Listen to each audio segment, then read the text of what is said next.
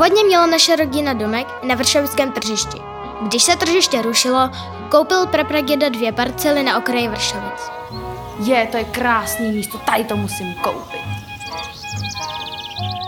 Nejprve postavil dům s číslem popisným 407, ve kterém moje babi vyrostla.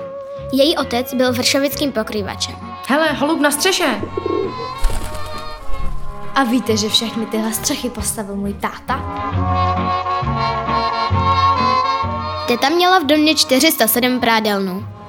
Jsme nejlepší prádelna v Praze. Vypereme vám všechno prádlo jen za 9,90 korun československých. Přistupte blíž a jen pojďte.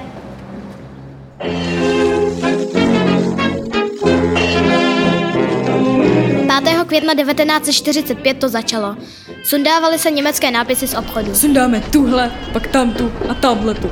A co tamhle tu? Pátého večer se Gida s babi schovávali v baráku ve sklepě.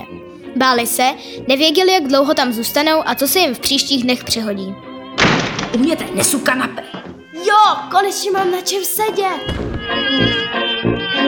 Malá jsem zapomněl na dogy. Artur často úkryt opustil, a to proto, že chodil krmit své psy, své milované dogy, které musel nechat schované v ohradě poblíž dnešního stadionu Slávie. Plazil se po ulicích, aby se k těm psům dostal.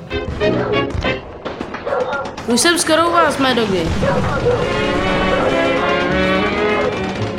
Sklepy baráků byly tehdy propojené chodbami, a to kvůli bombardování, kdyby došlo k odstřelu, aby obyvatele domu mohli utéct do vedlejšího sklepa.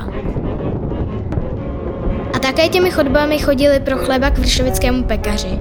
Ten pekl pro každého, kdo si přišel. Hele, můžu chleba? Já chci taky. Pojďte všichni, peču pro každého, kdo si přijde.